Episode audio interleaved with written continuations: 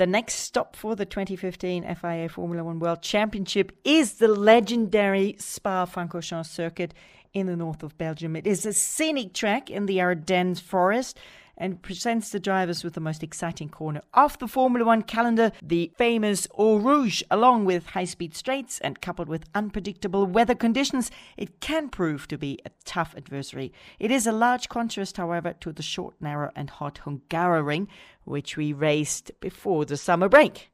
The Belgian Grand Prix has been a permanent fixture on the calendar since the start of the Formula One World Championship in 1950. The idea to have a racetrack on the triangle drawn by the roads connecting Malmedy, Stavelot, and Francorchamps was born already in 1920.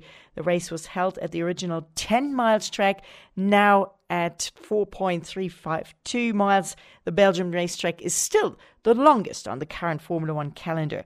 The most famous corner, of course, is Eau Rouge. It is a left right combination located in a depression and notorious for changing out the unway and the brave. In the past, drivers have had massive accidents there as it is a sweeping curve that challenges overconfident drivers to take it flat out. Nowadays, with the cars, it's not as much as a challenge as it used to be, but still, it is one of the most famous corners in the calendar. Other famous parts of the Spa track are the high speed section Blanchimont, the narrow bus stop chicane, and La Source, the hairpin, which was the venue of the biggest multiple pile-up of Formula One history back in 1998.